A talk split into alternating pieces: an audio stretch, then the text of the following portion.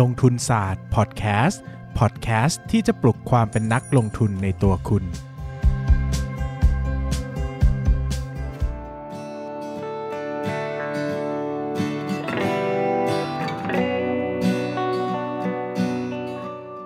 สวัสดีครับ ยินดีต้อนรับเข้าสู่รายการลงทุนศาสตร์พอดแคสต์รายการที่จะชวนทุกคนพัฒนาความรู้ด้านการเงินและการลงทุนไปด้วยกัน วันนี้นะครับก็จำไม่ได้ว่าเคยพูดไปแล้วหรือเปล่า พูดตรงไปปะนะครับดังนั้นเนี่ยถ้าวันนี้พูดซ้ำก็แกล้งทำเป็นไม่เคยได้ยินมาก่อนเออแกล้งว่าเนี่ยมาฟังเทปนี้ครั้งแรกเลยนะครับวันนี้เราจะพูดถึงเรื่องการรับมือกับความเสียใจจากตลาดหุ้นนะครับรับมือกับความเจ็บปวดในตลาดหุ้นเนื่องจากมีน้องหลายคนเนี่ยสอบถามเข้ามาทางหลังไม่ว่าพี่คะพี่ครับทำยังไงดีเนี่ยแบบทำใจไม่ได้เลยบางทีเรารู้ว่าหุ้นเนี้ยมันดีนะ แบบเอออะไรอย่างเงี้ยแต่แบบเราไม่กล้าถือเราแบบทำใจไม่ได้หรือบางทีเราเห็นขาดทุนทุกวันช่วงตลาดลงเยอะๆเงี้ยครับมันแบบ เจ็บปวดอะไรเงี้ยนะครับ ก็ทำยังไงดีพี่บอกหน่อยเออเห็นพี่ขาดทุนเยอะครับ ผมขาดทุนเยอะครับ เออ พี่ช่วยบอกหน่อยซิว่าจะรับมือกับมันยังไงดีนะครับ เออต้องตอบอย่างเงี้ยนะครับว่าจริง ๆแล้วสิ่งที่ผมให้อ่าอันนี้ไม่มันอันต้องบอกก่อนว่ามันไม่ใช่สูตรสำเร็จเนอะนะครับอันเนี้ยคือจริง ๆ แล้วการรับมือกับความเจ็บปวดในตลาดหุ้นเนี่ยมีหลายแบบมากนะฮะแต่สิ่งที่ผมอยากจะเล่าวันนี้นะครับมันคือเรื่องของการกระจายความเสี่ยงในชีวิตนะครับ เนื่องจาก ผมเนี่ยลองมาทุกวิธีแล้วนะฮะวิธีเบสิกเข้าใจง่ายที่สุดก็คือให้เข้าใจก่อนว่ามูลค่าพื้นฐานมันคือเท่าไหร่ใช่ไหมมูลค่าพื้นฐานมันคือ 100 บาทอะแบงค์ร้อยอะสมมติว่าราคาวันนี้มีคนมาซื้อขายแบงค์ร้อยกันที่ 50 บาท เราก็โอเคเราก็เราก็ไม่ต้องเสียใจนี่ใช่ไหมเพราะมูลค่ามันร้อยเดี๋ยววันนึงก็กลับไปเท่าเดิมถามว่าคิดได้ไหมคิดได้ครับ แต่สำหรับตัวผมแล้วอะมันไม่ได้มันไม่ได้ช่วยบรรเทาความเจ็บปวดได้มากกว่าวิธีที่ผมจะเล่าให้ฟังวันนี้นะครับวิธีที่ผมจะเล่าให้ฟังวันนี้ก็คือเรื่องของการ กระจายความเสี่ยงในชีวิตเนาะคือเราอะจะกระจายความเสี่ยงในพอร์ตหุ้น แต่คำถามคือเราได้กระจายความเสี่ยงในชีวิตดีแล้วหรือเปล่านะครับ สิ่งที่ผมจะบอกก็คือว่า อย่ายึดถือหุ้นหรือว่าความมั่งคั่ง หรือว่าเงินเป็นสิ่งเดียวในชีวิตนะครับ ชอบมันได้ครับ รักมันได้หลงใหลมันได้ไม่ผิดครับ มันต้องมี passion อยู่แล้ว แต่อย่าเอามันเป็นสาระเดียวในชีวิตครับ อย่ายึดโยงตัวเองไว้กับตลาดหุ้นจนมากเกินไป ถอยกลับมา1นก้าวครับ แล้วก็พูดคุยกับตัวเองว่า เฮ้ย เราลงทุนได้ครับ เราให้ความสำคัญกับมันได้ แต่ถ้าเราให้ความสำคัญกับมันมากเกินไปเมื่อไหร่เนี่ย มันจะกลับมาทำร้ายเรานะ เพราะว่าวันที่ดีมันก็ดีแหละ มันก็จะมีวันที่ดี โอ้โห วันนี้กำไรแบบเคยมีวันหนึ่งกำไรวันเดียว 10 ล้านนะโอ้โห รู้สึก the top of the world มาเรานี่เก่งสุดในตลาดหุ้นแล้ว มีคนเก่งเท่าเราอีกไหมอะไรเงี้ย แต่วันที่มันเจ็บปวด เช่นบางวันก็ขาดทุนเป็น10 ล้านก็มีครับ ก็รู้สึกว่า เออแบบไม่ไหวว่ะ ไปต่อไม่ไหวอะไรเงี้ยใช่ไหมครับ ผมว่าสิ่งสำคัญที่สุดคือกระจายความเสี่ยง จากตลาดหุ้นด้วยนะครับ คือชีวิตเราอะอย่าไปยึดถือกับตลาดหุ้นเพียงอย่างเดียว อย่างตัวผมเองเนี่ยนะครับทุกวันนี้ผม มีทั้งธุรกิจครอบครัวนะครับก็คืองานประจำเนอะทำธุรกิจครอบครัวด้วย แล้วก็มีเรื่องของการลงทุนนะครับแล้วก็มาทำลงทุนศาสตร์นะครับเป็นเพจเป็นพอดแคสต์แล้วก็มีเป็นนักเขียนนะครับก็เขียนงานนวนิยายเขียนงานความเร็งบันทึกประสบการณ์อะไรไปเรื่อยเปื่อยนะครับแล้วก็อีกอย่างหนึ่งก็เป็นชีวิตส่วนตัวนะครับผมก็กระจายความเสี่ยงไว้ในเหมือนเอาไข่ใส่ไว้ใน5 5ตะกร้าด้วยกันนะครับในวันหนึ่งที่บางอย่างมันไม่ดีอะเออแต่มันก็อาจจะมี บางอย่างมันดีมาชดเชยก็ได้นะครับ อย่างเช่นช่วงที่ตลาดหุ้นผมตกหนักๆอย่างเงี้ยนะครับ แต่ช่วงนั้นนิยายของผมอาจจะมียอดอ่านเยอะอะไรอย่างเงี้ยนะครับ ถูกเอ่อมีคนอ่านมีคนพูดถึงเยอะแยะมากมาย ก็เอามาถั่วกันก็ได้ หรือว่าอย่างปีนี้นะครับเป็นปีที่งานเขียนของผมมีปัญหาเยอะนะครับก็นู่นนี่นั่นนะก็มีปัญหามากมายหลายร้อยล้านแปดให้ปวดหัวนะครับแต่ก็โชคดีว่าหุ้นขึ้นเยอะ ผมก็เอามาถั่วกันนะครับหมายถึงว่าสุดท้ายแล้วอะเราต้องกระจายความเสี่ยงในชีวิตด้วยแล้วว่าเราอย่าเอาตัวเองไปจมจ่อมอยู่กับเรื่องเดียวอะคือพยายามกระจายความเสี่ยงมันไปหลาย ๆ ด้าน เช่น มีความรักมีความสนใจในชีวิตหลาย ๆ ด้าน ที่จะช่วยทำให้เราเนี่ยถึงแม้ว่าเราจะผิดหวังกับเรื่องหนึ่ง แต่เราก็เอาความสมหวังกับเรื่องหนึ่งหรือว่าความดีใจกับเรื่องหนึ่งเนี่ยมาถั่วกับเรื่องอื่นในชีวิตได้ เช่น สมมติเราผิดจะผิดหวังจากตลาดหุ้นมากนะครับ ถ้าเรามีอยู่กับตลาดหุ้นเพียงอย่างเดียวเราอาจจะท้อแท้แล้วเดินออกไปจากตลาดเลยก็ได้ แต่ถ้าเรายัง มีอย่างอื่นอีกนะครับ มีด้านอื่นในชีวิตอีก เราอาจจะเอาความสุขความสนใจของมันเนี่ยมาถมให้กับตลาดหุ้นเพื่อที่จะทำให้เราก้าวผ่านไปได้นะครับ ยกตัวอย่างเช่นง่าย ๆนะครับ คือมันก็มีหลายอย่างที่มันก็มีหลายอย่างที่เป็นความ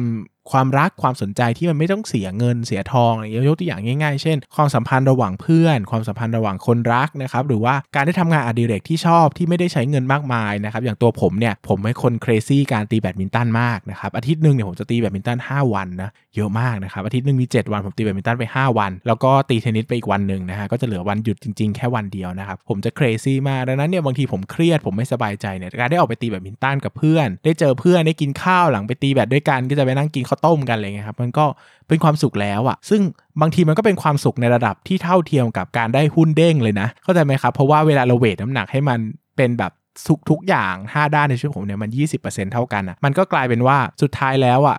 มันก็จะมีด้านที่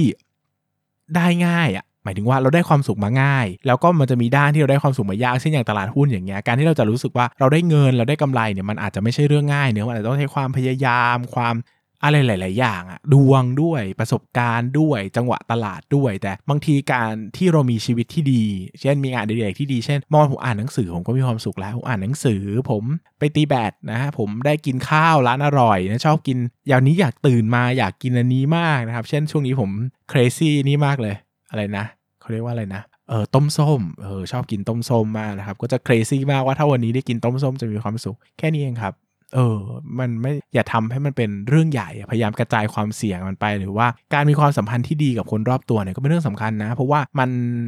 มันเป็นมันเป็นความสุขราคาย่อมเยาวอะมันไม่แพงอะคือ เราให้เราให้ความสำคัญกับเขาเขาให้ความสำคัญกับเราเนี่ยมันก็จะทำให้เราวันที่แย่ครับไอ้เรื่องพวกนี้แหละมันจะกลับมาเยียวยาเราว่าเฮ้ยจริง ๆ ชีวิตเราก็ยังมีสิ่งที่ดีอยู่นะอะไรอย่างเงี้ยนะครับหรืออย่างปีนี้เนี่ยก็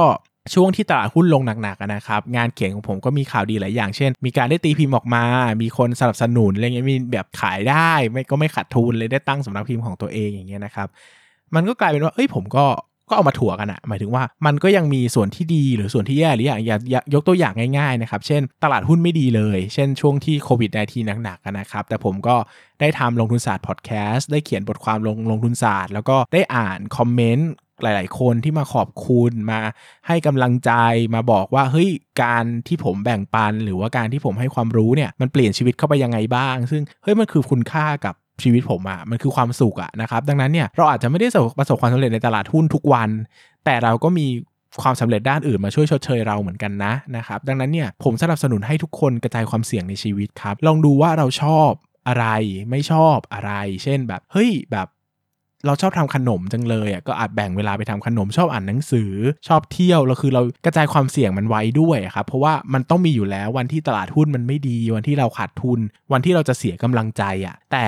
ไอ้วันแบบนั้นนะมันจะผ่านมาได้ด้วยการเอาอะไรอย่างอื่นมาถม เอาอะไรอย่างอื่นมาช่วยโอเคหนึ่งอะคือคุณต้องเข้าใจจริง ๆ ว่าตลาดหุ้นเป็นแบบนี้มันมีความผันผวน มันมีความไม่แน่นอนโอเคอะคือการทำความเข้าใจด้านตลาดหุ้นอะมันโอเคไหมมันต้องทำอยู่แล้วอย่างวันที่ผมแบบ ขาดทุนหุ้นไป 30 ล้านอย่างเงี้ยผมทำตามวินัยร้อยเปอร์เซ็นต์นะแต่มันก็ยังขาดทุนนะซึ่งผมโกรธตัวเองไหมอะมันก็ไม่ได้โกรธเพราะว่าเฮ้ยคือเราทำตามวินัยร้อยเปอร์เซ็นต์แล้วมันยังผิดอะมันก็ผิดไงคือ มันไม่มีใครถูกเสมอในในตลาดหุ้นใช่ไหมครับ แต่ถามว่ามันเสียใจไหมมันก็เสียใจอะคือมันเรื่องของ logical กับ emotional มันคือคนละเรื่องใช่ไหมเรื่องเชิงตรรกกะ เข้าใจไหมเข้าใจอย่างคนมาด่าในเนี่ยคนมาเม้นด่าถามว่าเข้าใจไหมว่าอย่าไปสนใจเขาเข้าใจเข้าใจทุกอย่างแต่ถามว่าอารมณ์มันได้ไหมมันไม่ได้ไงเข้าใจไหมมีคนไปยืนด่าเราราจะแบบวางเฉยมันแบบผมไม่ได้เก่งขนาดนั้นดังนั้นเนี่ยคือผมรู้ตัวตลอดว่าอะไรกำลังดำเนินไปในความรู้สึกเฮ้ยเรื่องหนึ่งมันคือเรื่องของอารมณ์ครับเรื่องหนึ่งมันคือเรื่องของตรกกะหรือว่าเหตุผล ดังนั้นหลายครั้งที่เหตุผลเราไปได้ แต่อารมณ์มันไปไม่ได้เนี่ย ผมเนี่ยจะพูดว่าอย่าพยายามไปดึง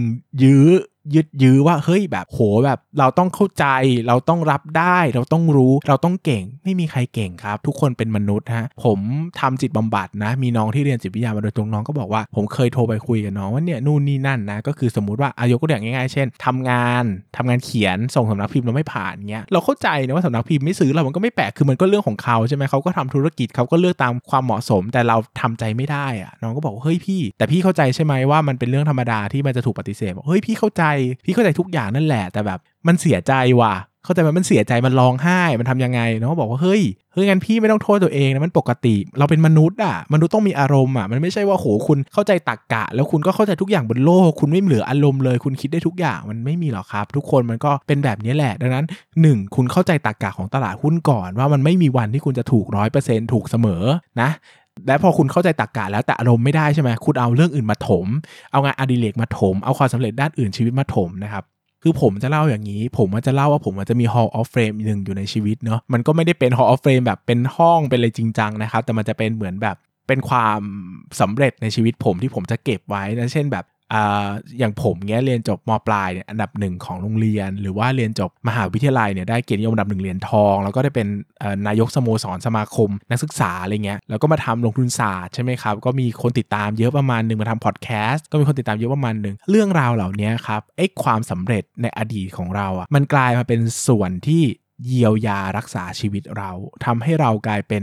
กลายเป็นเราอะทำให้แบบว่าในวันที่แย่ เราจะได้ย้อน ย้อนกลับอะย้อนกลับไปนั่งคิดความสำเร็จของชีวิตเราว่าเฮ้ย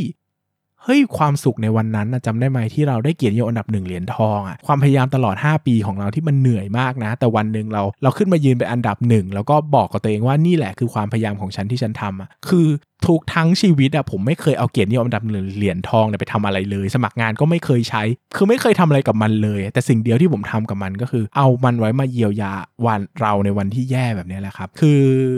ทุกคอมเมนต์ทุกความเห็นที่บอกว่าเอ้ยพี่พอดแคสต์พี่ทำให้ผมเข้าตลาดหุ้นนะ เพจพี่ทำให้ผมเข้าตลาดหุ้นนะ กลุ่มสอนหุ้นของพี่ทำให้ผมเข้าตลาดหุ้นนะ ผมมีชีวิตที่ดีนะ ผมพลิกจากขาดทุนเป็นกำไรนะ เฮ้ย ทุกอย่างมันมันคือ hall of fame ของผมอะผมดึงมันมาใช้ตลอดในวันที่ย่ำแย่ว่า เฮ้ย วันนี้ขาดทุนล้านหนึ่งว่ะ เฮ้ยแต่แต่เราอะได้ได้ทำอะไรบางอย่างให้กับคนอื่นนะทำอะไรบางอย่างให้กับสังคมนี้นะ ได้ช่วยเหลือคนอื่นอย่างเงี้ยมันกลายเป็นว่าสุดท้ายแล้วมันจะเวทน้ำหนักกันเรา เวทน้ำหนักกันนะครับคือตะกกะก็เรื่องหนึ่งอารมณ์ก็เรื่องหนึ่งนะครับดังนั้นเนี่ยหนึ่งคือเข้าใจตรกกะก่อน อ่าถ้าเข้าใจตรกกาคือพอ พอเข้าใจตรกกาแล้วอารมณ์ซ่อมได้ไหม ถ้าอารมณ์ไม่ได้ไปทำอย่างอื่นครับ ไปไปมีชีวิตอย่างอื่น ไปหาความสัมพันธ์อย่างอื่นที่มันดีครับ ซึ่งหลายคนบอกว่าเฮ้ยพี่หนูไม่มีแฟน เพื่อนก็ไม่มีครอบครอบครัวก็ห่วยแตกทำไงดีก็ไปหาอย่างอื่นครับชอบทำอะไรชอบดูหนังไหมชอบดูหนังไหมหรือชอบดาราเกาหลีไม่ไปไปไปวีดดาราเกาหลีไหมหรือว่าไปทำอะไรล่ะอยากทำอะไรทำเลย อะไรก็ได้ที่มีความสุขทำเลยครับแล้วก็กระจายความเสี่ยง สมมุติว่าคุณวันหนึ่งคุณไปชอบทำอาหารน่ะแล้ววันหนึ่งคุณแบบ สมมุติว่าคุณอะ สมมติว่าวันหนึ่งคุณ ลิ้นเสียเป็นโรคแล้วสมมติลิ้นเสียชิมอาหารไม่อร่อยแล้วตลอดชีวิตอะ่ะคุณก็เอาไปเอาด้านอื่นมาถมอีกเออตลาดหุ้นเอ้ยอย่างน้อยเราชิมอาหารไม่ได้แต่เราตะหุ้นเราขึ้นเว้ยอะไรเงี้ยแล้วเราก็ไปเอาเนี่ยผสมผสานเยอะๆกระจายความเสี่ยงเยอะๆนะครับมีหลาย ๆ ด้านในชีวิตที่มันจะช่วยเยียวยาเราให้ผ่านในวันที่แย่ที่สุดไปได้เนอะคือมันมันคงไม่มีวันไหนที่มันพังทั้ง 5 ด้านเข้าใจไหมสำหรับผมอะมันเออเอาวะอย่างวันนี้คือความจริงผมก็พังมากนะสุขภาพก็แย่มีปัญหาเยอะแยะแต่มันก็จะมีบางเรื่องที่ดีในชีวิตที่ชุบชูผมขึ้นมาได้นะครับดังนั้นเนี่ยก็ขอให้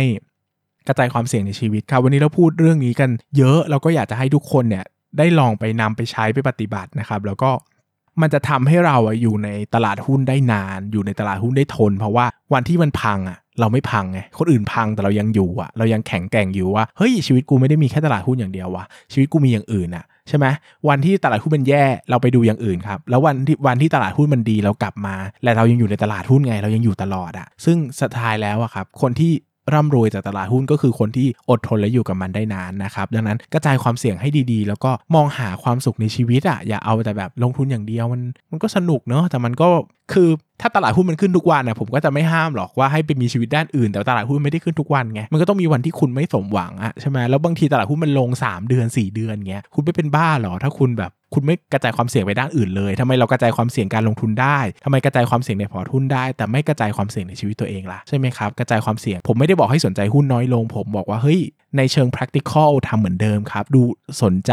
ลงทุนทำเหมือนเดิม แต่เชิงจิตใจเอาอย่างอื่นมาเวทบ้าง ตลาดหุ้นปิดออกมาทำ activity อย่างอื่นบ้าง ไปเล่นกีฬาไปหาเพื่อน ไปมีคนรักไปใช้ชีวิตครอบครัวเลี้ยงลูกเลี้ยงหลานทำอะไรก็ได้ให้มันให้ชีวิตเรามัน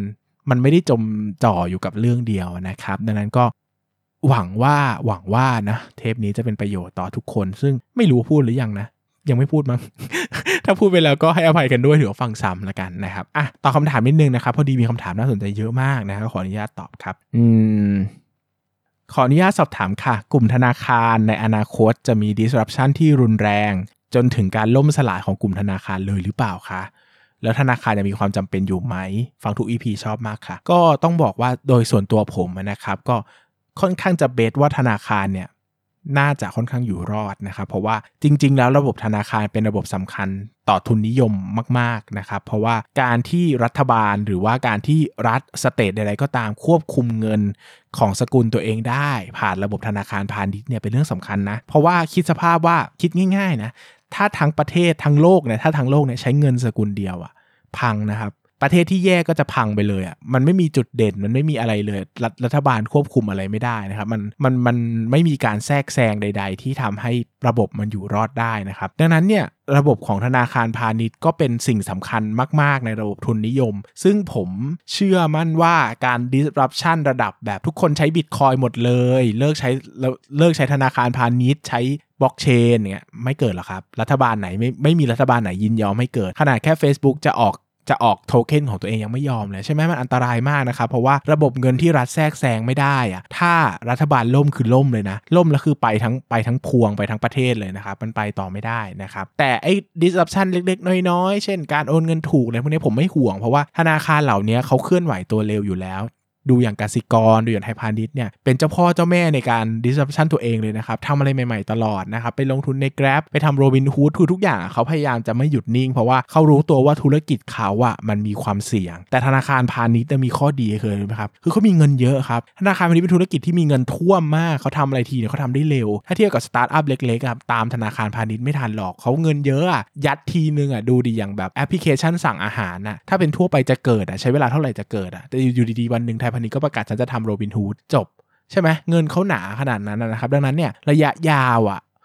ดิสรับชันเอาแบบล่มสลายเลยผมว่าไม่มีหรอกนะครับ รัฐบาลทุกรัฐบาลต้องรักษาธนาคารพาณิชย์ตัวเองไว้ เพื่อใช้ในการแทรกแซงระบบการเงินของประเทศ ไม่งั้นระบบการเงินประเทศมันอยู่ยากเนอะถ้ามันถ้าทุกอย่างมันเป็นไปตามทุนนิยมหมดอะคือคนที่ คนที่อ่อนแอต้องตายนะครับ ตามหลักทุนนิยมหรือคนที่อ่อนแอต้องตายนะ คนที่แข็งแกร่งจะอยู่ใช่ไหมอันนี้คือ perfectly ทุนนิยม แต่สังคมนิยมคือทุกคนเท่ากัน ดังนั้นเนี่ยความเป็นสังคมนิยมก็คือความเป็นรัฐนั่นเอง ส่วนความเป็นทุนนิยมเนี่ยคือความเป็นตลาด มันต้องสองอย่างมาถั่วกันครับ ดังนั้นเนี่ยมันปล่อยให้ทุนนิยม 100%ไม่ได้นะ ไม่งั้นไม่งั้นมันจะต้องมีคนที่ตายจริงๆ มีธุรกิจที่ตายจริงแล้วมันไปต่อไม่ไหวนะครับ รัฐก็จะ fail state ก็จะ fail นะครับ ดังนั้นเนี่ยไม่ห่วงระยะยาวนะครับ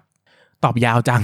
อินกับเรื่องนี้เหรอ พี่คิดยังไงกับหุ้นกู้ช่วงนิรันครับ เฉยๆครับ แต่มองว่าถ้าเราวิเคราะห์ควรจะจับมันฝั่งไว้ไว้ในส่วนนี้เนาะไว้ในส่วนทุนผมว่ามันไม่ค่อยมันไม่ค่อยเห็นภาพที่แท้จริงเท่าไหร่นะครับ ก็ย้ายมันไปไว้ในส่วนนี้แล้วกันนะครับ ก่อนจะวิเคราะห์อะไรนะครับ โอเค อืมเอาไงดีอะขอคำถามสุดท้ายแล้วกันนะครับ เพราะว่าคำถามเยอะมากนะครับ แล้วก็ดีมากด้วยนะครับ อะอันนี้น่าจะมาจากเทปเมกานะครับ การโตอีกแบบหนึ่งที่น่าสนใจคือการซื้อสิทธิบัตรยาด้วยไหมครับ BioLife s t a n d a r d ที่เพิ่งจะได้เอ่อ f a t u m e t มามองอย่างไรบ้างครับ ก็มองว่าดีครับ ก็เหมือนการเทคโอเวอร์ธุรกิจทั่วไป ก็ถือว่าดีครับ ธุรกิจยาทำแบบนี้ก็ดีแหละ เพราะว่าไปทำใหม่ก็ยาก แต่ก็ต้องไปดูด้วยเนอะว่าพอร์ตเขามัน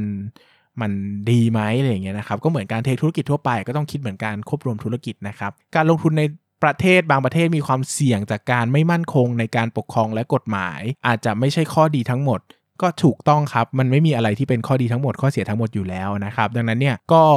คืออย่างนี้เนาะหมายถึงว่าถ้าผมพูดว่าอะไรเป็นเป็นข้อดีอะ ก็ไม่ได้แปลว่ามันไม่มีข้อเสียนะ เพียงแต่ผมรู้สึกว่าข้อข้อดีมันมีน้ำหนักมากกว่า ผมก็เลยพูดข้อดีเนาะแต่ดังนั้นเนี่ยคือเวลาฟังผมอะคือคือไม่อยากให้ฟังในแง่ที่ว่าเฮ้ยถ้าบอกว่ามันคือข้อดีมันก็คือข้อดีทั้งหมดก็ต้องไปคิดต่อด้วยว่ามีข้อเสียไหมแต่บางทีมันอาจจะมีไม่เยอะอะไรเงี้ยนะครับแต่โดยทั่วไปแล้วมันไม่มีอะไรดีร้อยเปอร์เซ็นต์หรือเสียร้อยเปอร์เซ็นต์หรอกนะครับก็ก็เวทน้ำหนักเอานะครับอะอันสุดท้ายครับจากที่เมกามีความสามารถเทคโนโลยีการผลิตยาพวกซอฟต์แคปซูลแอคติโซมไปใช้โกเฟนโลเสงพวกนี้มีข้อดีกว่าโรงงานอื่นไหมครับ ถ้าเป็นแอคโนตินผมว่ามีประโยชน์ เพราะว่าแอคโนตินมันต้องอยู่ในเปเปอเรชันหรือว่าอยู่ในรูปแบบที่จะต้องเป็นแคปซูลนี่ไม่เท่านั้นนะครับ เพราะว่าวิตามิน A มันก็มีเรื่องมี issue ในเรื่องการ preparation เตรียมตำรับประมาณหนึ่งว่าถ้ามันเตรียมแบบอื่นอาจจะไม่คงตัวหรือดูดซึมไม่ได้เนี่ยผมเข้าใจก็จะเป็นประโยชน์ แต่แคปซูลนิ่มมันก็ แต่ยาส่วนใหญ่มันเป็นแคปซูลธรรมดาก็ได้ถูกไหมครับ อย่างเช่นแบบอย่างโกโกเฟนเนี่ยชัดเจนมากคือไอบูโปเฟนนะครับถ้าเป็นถ้าเป็นยาปกติมันแพงแล้วไม่ถึง 10 บาทเองอะถ้าเป็นเนี่ยถ้าเป็นของเมกามันก็แพงแล้วหลาย 10 บาท 40-50 บาทใช่ไหมนะครับดังนั้นเนี่ยคือผมไม่ได้มองว่ามันเป็นข้อดีในทุก product line นะครับ คือต้องเป็น product line ที่มันทำแบบอื่นไม่ได้ การมี soft capsule ก็จะเป็นผู้ชนะ อย่างแอคโนตินเนี่ยชนะมายาวนานมาก แต่สำหรับ พอร์ตอื่นๆทั่วไปผมไม่ได้ buy idea เท่าไหร่หรือว่าไม่ได้คิดว่าเป็นเรื่องสำคัญนะครับเพราะว่าจริง ๆ แล้วถ้ามันกินแล้วหายเหมือนกันนะสุดท้ายแล้วคนก็จะพยายามมองหาอะไรที่มันประหยัดมากกว่านะครับมันก็ไม่ได้ differentiate ขนาดนั้น ดังนั้นเนี่ยผมไม่ได้ buy idea เรื่อง soft capsule ในส่วนของโกเฟนมาก แต่ก็ยังให้เครดิตในเรื่องของแอคโนตินนะอันนี้ก็สำหรับคนที่ติดตามเมกาก็ก็ลองตัดสินใจดูแล้วกันนะซึ่งผมก็ผมอาจจะผิดก็ได้นะครับ ดังนั้นก็ก็ weight น้ำหนักเอาดูละกันนะครับอะโอเค สำหรับวันนี้ก็ขอบคุณทุกคนมากเลยนะครับ สวัสดีครับฮิวฮิวฮิว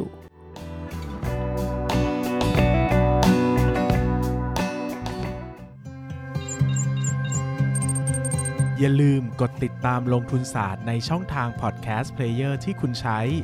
แล้วกลับมาปลุกความเป็นนักลงทุนกันใหม่ในลงทุนศาสตร์พอดแคสต์